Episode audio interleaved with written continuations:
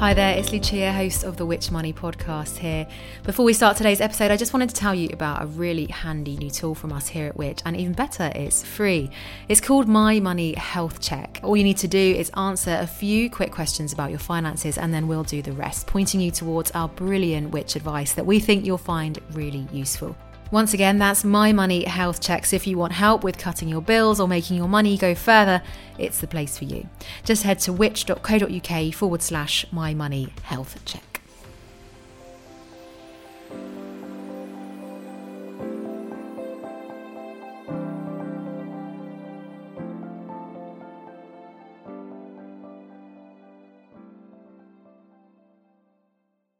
Here's a phrase I'm personally pretty sick of hearing, and I expect you could be too.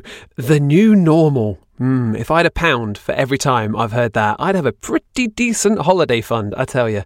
Uh, for a low carbon, no fly break, of course, after last week's episode. I think the new normal as well. Is that an oxymoron? No, because how can something be normal if it's also new? Anyway, that was the first phrase that came to mind when thinking of how to introduce this week's topic an investigation to what the new normal, or perhaps the next evolution, of our workplaces could look like. Taking not just lessons from how the way we have all worked changed thanks to COVID, but also considering what would be the most sustainable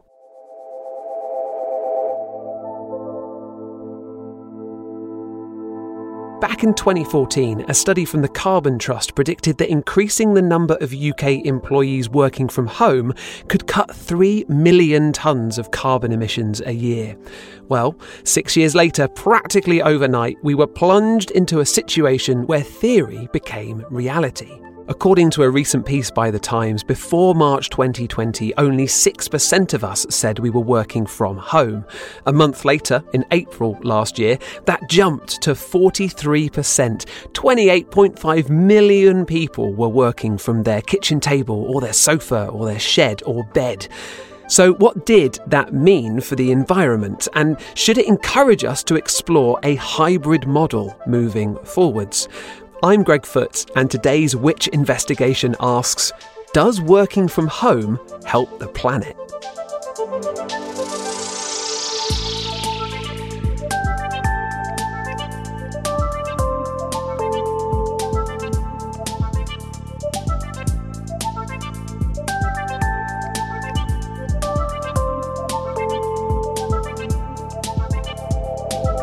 Which Investigates is a podcast from the UK's Consumer Champion.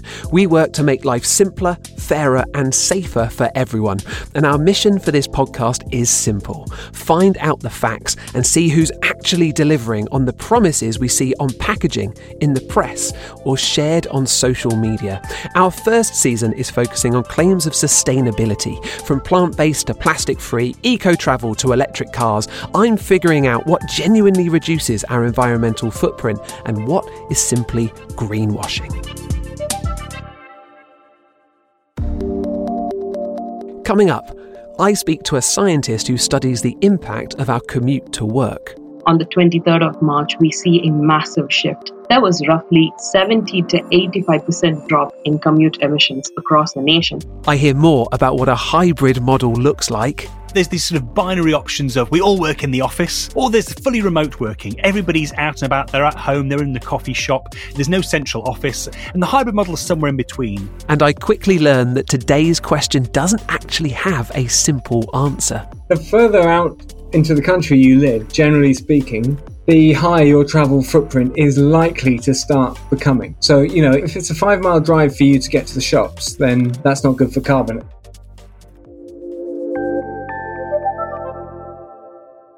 Just a heads up, this investigation is going to have a bias towards more office based jobs. Sorry if that isn't you, but lots of the discussion will still be super interesting, I promise. Over the past 16 months, it's a pretty safe bet to guess that there have been some big changes to the way you work. And if you were one of those 24 plus million people who started working from home, I'm sure you didn't miss this a definite upside to swapping a commute of minutes or hours for one of mere seconds. I personally relish the respite from being crammed into a tube.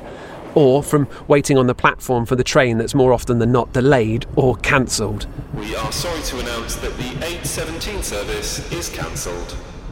And this, of course, meant less commuter related emissions. But how much?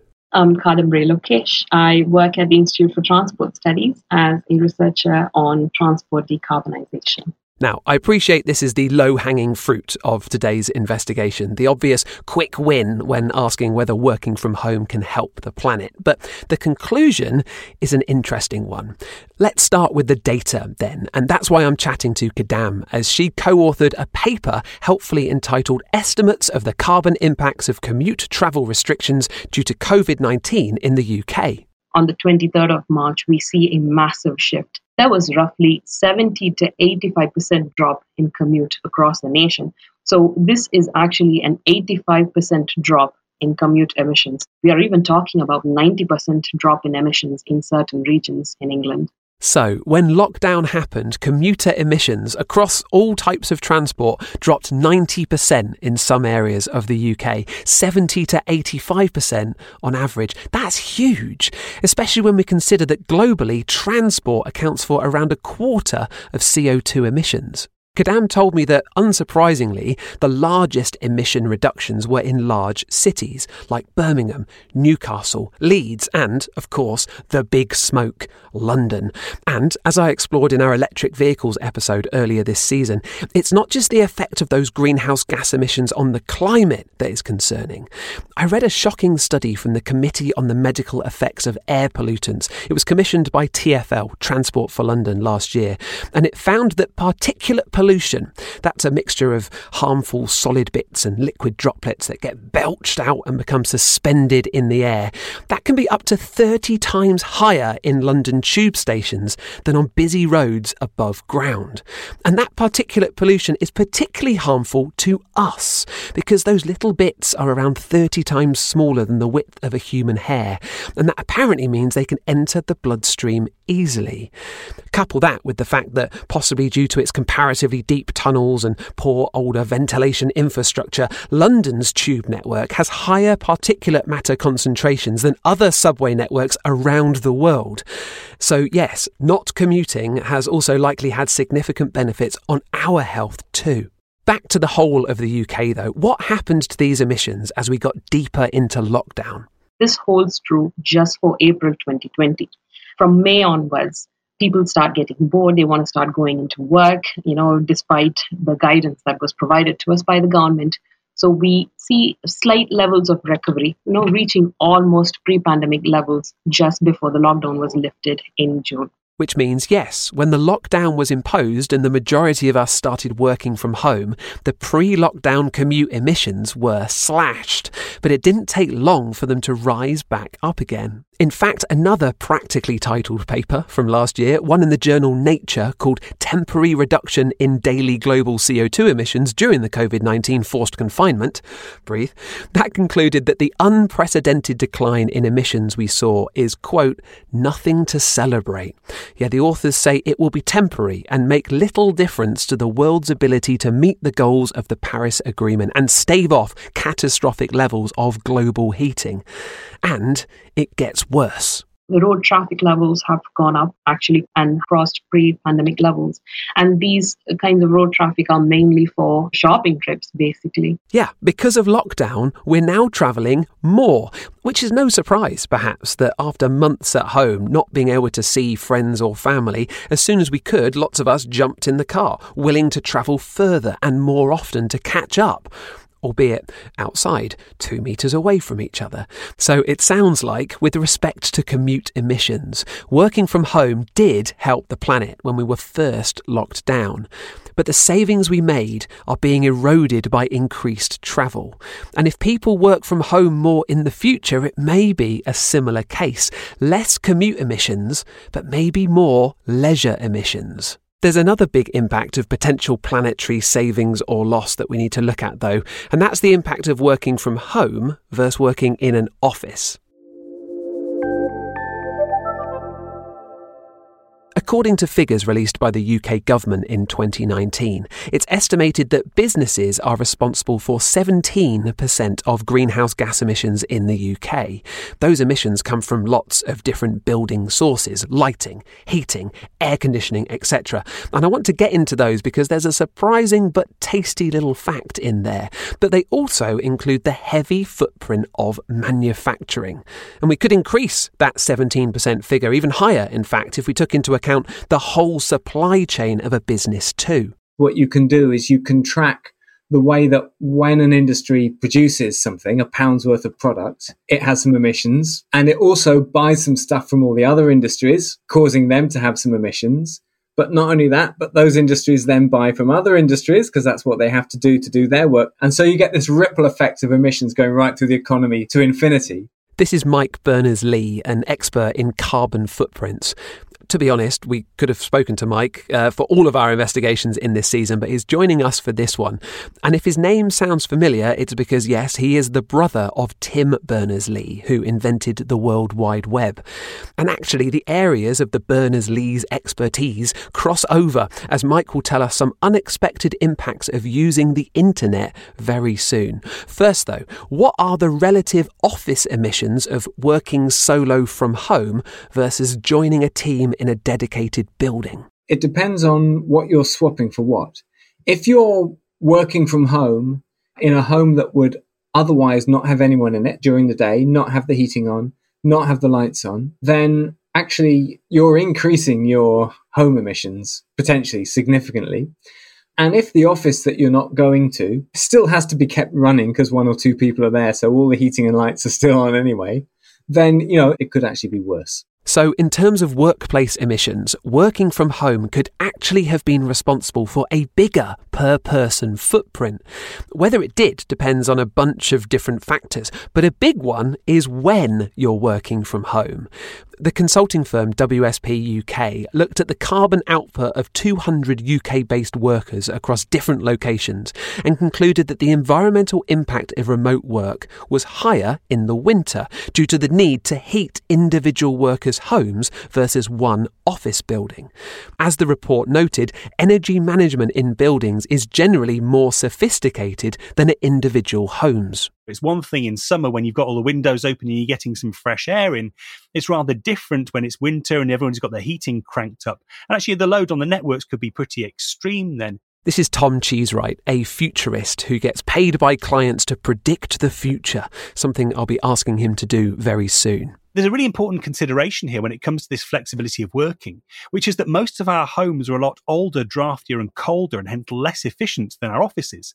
If we're all packed together in an office, a modern, yet energy efficient building, then we're expending an awful lot less carbon in heating that space than we are if we're all spread out and at home. So there is a really big sustainability challenge of lots more flexible work, even if there is less travel as a result. A big part of this, of course, is how energy efficient your home heating is, something I tackled a couple of episodes ago in our Will Hydrogen Soon Be Heating Your Home episode. So during spring and summer, working from home may have a lower footprint. You don't need to light a whole building. There, there isn't an aircon unit blasting away. But for the majority of us, when it comes to workplace emissions in autumn and winter, working from home may well not be the best option for the planet. I want to get into what the future of working models could look like, but there's one final impact of working from home during the pandemic that I want to stop and explore, and it's the one you might not have thought of Zoom. Teams. Our old friends Skype. How many hours did you spend on video calls during lockdown? Crikey. Again, if I was a betting man, I'd wager you've probably at least had one online meeting today, even if you're in the office. In fact, I record these podcasts over a video call. Uh, I'm here in the small understairs cupboard that I've turned into an audio booth at home. It's a particularly hot one, I tell you, today. Producer Rob is there in his lounge. Our experts and guests dial in from wherever they are around the world. And all of that internet use comes at a cost. So if you, if you look at the carbon footprint of the whole world's ICT, including all the data centers, all the networks, all the end user devices. It comes in at something like somewhere between two and a half and 4% of the world's carbon footprint. That's because these data centres, huge buildings across the globe containing everything from processors to storage software to telecommunication systems, they require huge amounts of energy to keep running 24 hours a day. Doing so produces lots of heat, and then yet more energy is needed just to cool them down again. And Mike just said that our connected world accounts for 2.5 to 4% of the world's carbon footprint. It sounds small, but it's similar to the amount produced globally by the airline industry. That's according to Mike Hazas at Lancaster University. And these emissions are predicted to double by 2025. However, it is tricky to calculate this stuff, as I discussed with Mike. When he wrote his book, How Bad Are Bananas? The Carbon Footprint of Everything, back in 2010, he estimated the carbon footprint of countless things, from big issues like deforestation or volcanic eruptions to major events like the World Cup, to things closer to home, such as a bowl of rice or a warm bath or an email. In fact, a 2019 study commissioned by OVO Energy used Mike's email figures to claim that if every person in Britain sent one fewer thank you email a day, it could save more than 16,000 tonnes of carbon a year, equivalent to tens of thousands of flights to Europe. However, that email figure was what Mike called a back of the envelope calculation. And when I put this to him in our interview, he said he now has a much clearer picture than he had 10 years ago annual carbon footprint of a typical person's email is probably equivalent to about driving somewhere between 10 miles to maybe up to 130 miles in a fairly efficient petrol car. So, in the scheme of things, that's a small chunk in our annual footprint. But what about the huge increase in video calls during lockdown, though? I heard someone claim that turning your camera off during a video call could massively reduce the emissions produced. Really? Well, here's a paper that helps. It's from MIT, the Massachusetts Institute of Technology. They've done the maths and they've worked out that one hour of streaming or video conferencing can emit between 150 and 1,000 grams of carbon dioxide, depending on the service. By comparison, a car produces almost 9,000 grams, up to nine times that then, for every gallon of gasoline burned. They also say that an hour of video streaming requires 2 to 12 litres of water and a land area about the size of an iPad mini. I don't want to trivialise these figures then, because later in the same paper, the researchers say this. If remote work continues through the end of 2021, the global carbon footprint could grow by 34.3 million tonnes in greenhouse gas emissions. To give a sense of the scale, this increase in emissions would require a forest twice the size of Portugal to fully sequester it all. Meanwhile, the associated water footprint would be enough to fill more than 300,000 Olympic sized swimming pools, and the land footprint would be equal to roughly the size of Los Angeles. So perhaps when it comes to the footprint of the increased use of our tech, especially video calling, there is an emissions cost that we should consider. So what did Mike have to say? Actually, the biggest chunk of that is just the fact that you've turned your computer on and you're using it. And the biggest chunk of that is the fact that by using your computer, you're wearing it out and you'll be causing a new one to need to be bought a bit sooner there's really strong arguments for making sure that you make your computer last as long as you can. If it breaks, get it repaired. Don't just get a new one. Oh, right to repair. That was a big topic of discussion in our second episode. There's a little bit of carbon in email.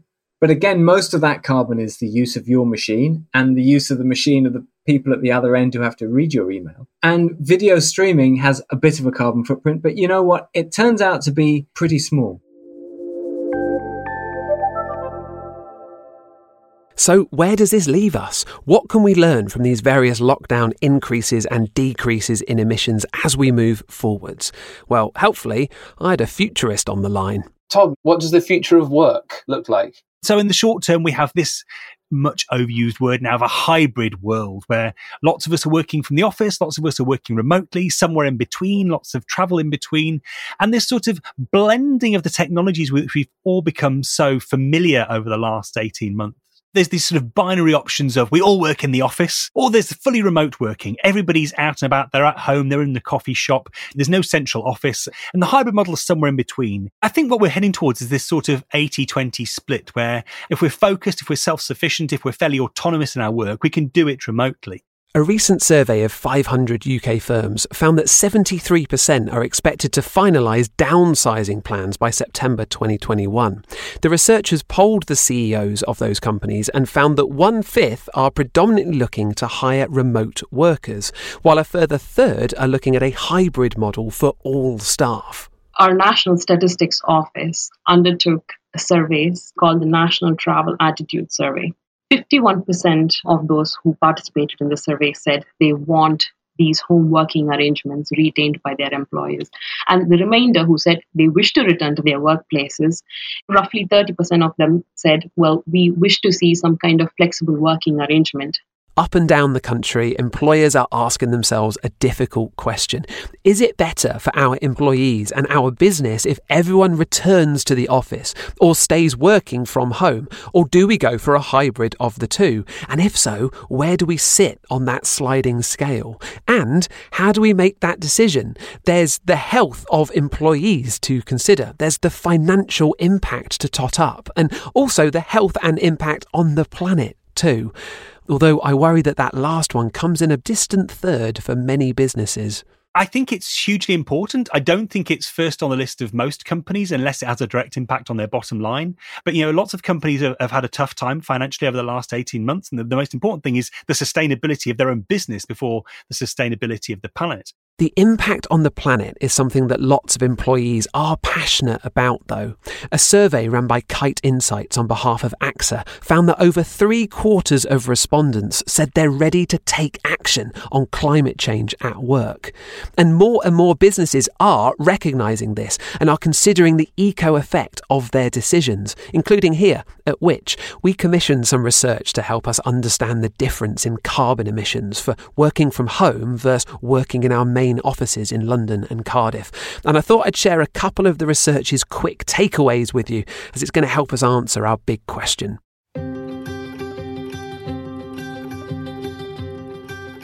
Hi, I'm Doug Morwood. I'm the CEO of Insight Futures. Doug and his team work with companies and businesses to assess their sustainability before making recommendations for how they can continue to grow and operate in a sustainable way. To do that, they've created a piece of software that takes all the emissions produced by a company and it compares it using various different scenarios. That could be everyone in the office, or everyone at home, or somewhere in the middle, as well as their various commuting emissions alongside that, too. Like many organisations, Which's ambition is to become net zero, to produce as few emissions as possible, and to ensure that any we do emit are matched by those that we're responsible for pulling out of the atmosphere.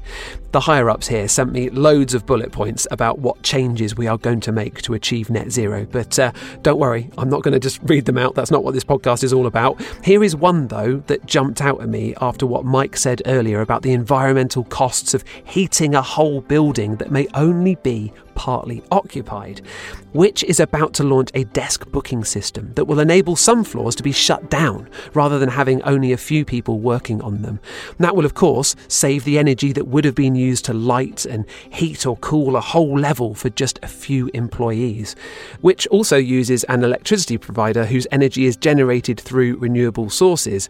And it's research like this that has helped Which arrive at its decision to introduce a hybrid working model moving forwards.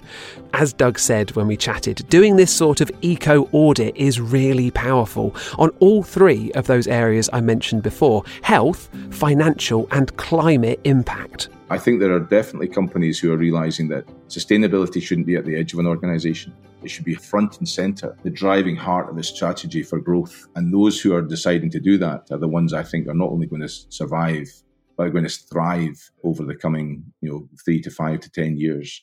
They're going to put in place the infrastructures, the operational model, the cultural dynamics, the learning and the leadership. You know, we're doing this because it's not just the right thing to do, but it makes sense from an economic model point of view. Finally, then, what could an office of the future look like? We're getting, you know, not just a uniform culture across the whole business, but maybe a different culture for finance because that's what works there than for marketing, than for HR, than for sales. And so you look at the open plan office and you say, okay, this team collaborates a lot. We're often working on the same project. Quite often need to ask quick questions of somebody across the table. Then that open plan office where it can be all buzzy and communicative and collaborative really works well. Whereas actually, if you've got an office that's focused on concentration, where people are trying to do long research projects or huge amounts of writing or coding, for example, you want silence, you want quiet, you do not want interruption. And so the open plan office goes out the window. And so what I think we're starting to see, and you know, we're starting to see this with property developers going, do you know what? Fitting out the whole space for one culture, one style of work just doesn't work anymore. While Tom suggests that certain professions may benefit from office culture and collaboration, a 2018 Harvard Business School study titled Here's the Final Nail in the Coffin of Open Plan Offices found, yeah, you can probably guess, that open plan offices actually reduce face to face interaction by about 70% and increase email and messaging by roughly 50%. Saying that, though, working from home reduces face to face interaction by 100% and likely also increases emails and messages too. This evolution towards more remote working, more time at home or at a more local co working space, say, it's leading people to reconsider where they live. I've lost count of the number of friends of mine who, in light of this need to commute less, are now considering moving further away from city and transport hubs. And this is backed up by what the property site Rightmove saw last summer a 126% increase in inquiries for people considering properties in village locations. Although this move away from cities and transport hubs may lead, as we were discussing earlier, to more leisure travel emissions. The further out into the country you live, generally speaking, the higher your travel footprint is likely to start becoming. If it's a five mile drive for you to get to the shops, then that's not good for carbon. You know, ideally, we'd all live in places where the utilities and infrastructure that we need on a daily basis is within walking or cycling distance. But if the work from home culture encourages more people to go outside of that and into a situation where actually, although they're not commuting, just their daily life involves, in the worst scenario, getting in a car the whole time, then that's a big loss. Tricky, right? There is one last question I have regarding the future of work. Would it be better for the planet if we just worked less?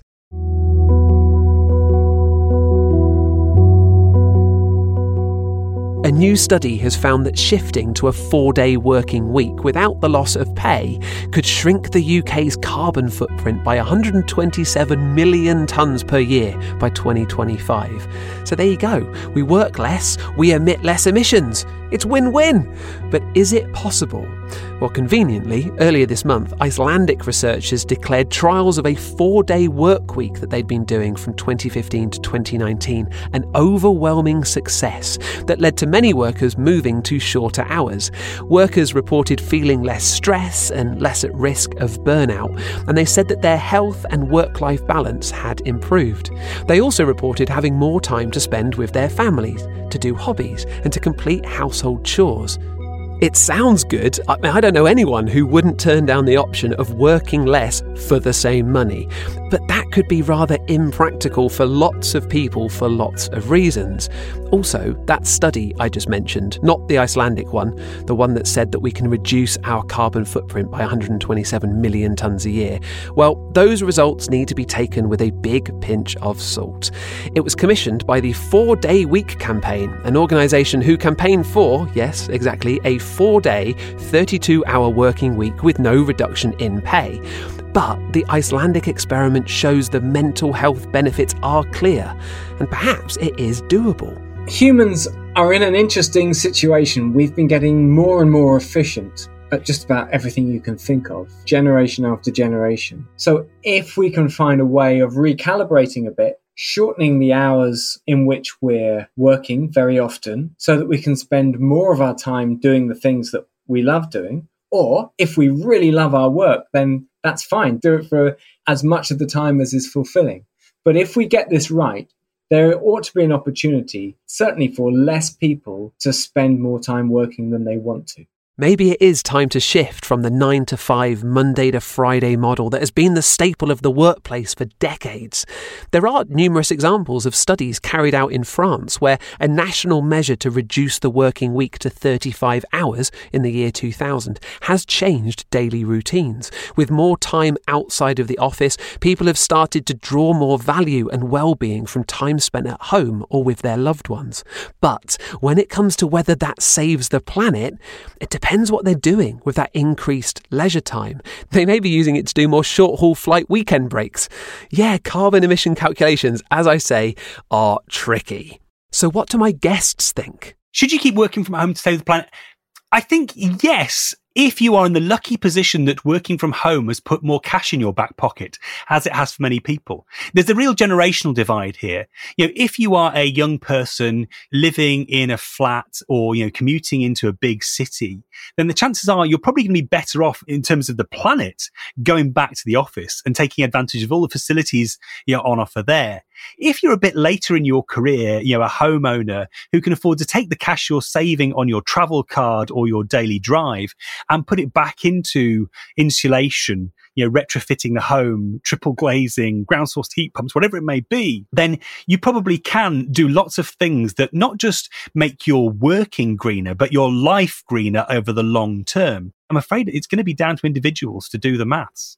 And that in a nutshell, is why today's investigation has actually been much more complex and nuanced than I initially thought it would be. I assumed working from home would, of course, help the planet because the commute emissions would drop significantly. But I've heard that they quickly bounced back and leisure trip emissions could increase. Then there was the fact that workplace emissions depend on when you're working. Plus, Kadam mentioned another impact we haven't really explored yet. So it sounds like an easy question when you first ask would working from home be better for the planet? But it sounds like there are some complexities. So let me put that question to you and see what you say. Well, yes, I agree with you. One of the main ones really are the social impacts.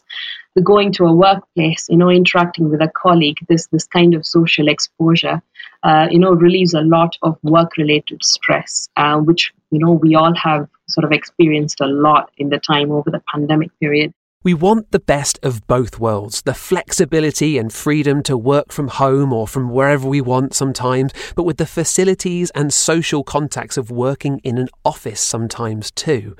And the good news is that businesses and indeed government are considering not just what would be best for us employees, but also what would be best for the planet. One of the interesting things is that being sustainable is starting to align with being profitable. You know, one of my favorite experiences over the last couple of years was hearing a hedge fund manager tell me that one of their huge criteria for whether or not they invest is the sustainability policies of organizations because they're recognizing how well aligned sustainability is with profitability in the long term now. Not necessarily in the short term. Is it going to affect your profit in the next 12 months? Maybe not. But if you're investing over the next 12 years, then you absolutely want to know that that company is doing the right thing the English, Welsh, Scottish, and Northern Irish governments all factor home working in some form into their plans for a greener future, helping meet their climate targets, helping the UK reach net zero by 2050. I do think that we're going to see far more flexible working. And, you know, as we go through this decade where we're really looking to try and reduce emissions within the built environment,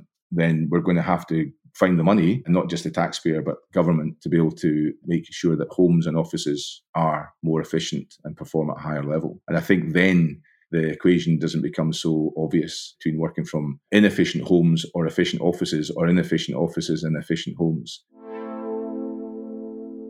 Such an interesting investigation, this one, because it pulls in lots of what I've explored throughout this season. If you're considering whether to work from home or from the office or what hybrid of the two to do, and you're focusing on what's best for the planet, then it does come down to the efficiency of our buildings and the impact of our travel emissions. But there's also the consideration of our physical health, making sure where we work is well set up for that, and of course, an appreciation of our mental health and our social interactions too. Ultimately, as Doug just said, this will require investment from businesses, from government, and possibly from us too when it comes to making our homes more efficient. And I'm excited about the potential of building back better, of evolving how and where we work to improve not just our workplaces, but also our work life balance. And in light of what you have heard in this podcast, what would be the best situation for you? What do you think your company or business should do? I would love to hear your thoughts. And as always, if you've got any comments or questions, let me know. I'm at Greg Foot on Twitter and Instagram, and Which is at Which UK.